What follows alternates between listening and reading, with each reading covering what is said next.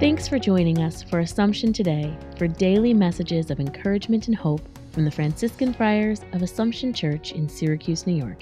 Here's today's message.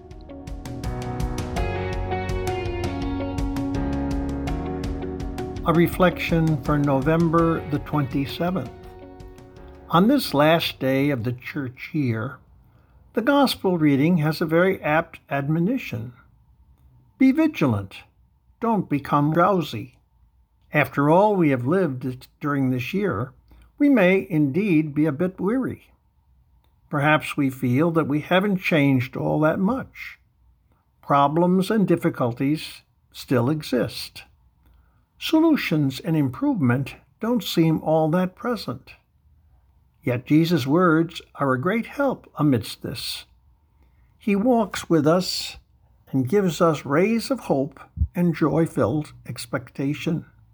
Listen to his words. Take them to heart as we move forward into a new piece of our spiritual journey. Come, Lord Jesus. Thanks for joining us today. Connect with us online at AssumptionSYR.org.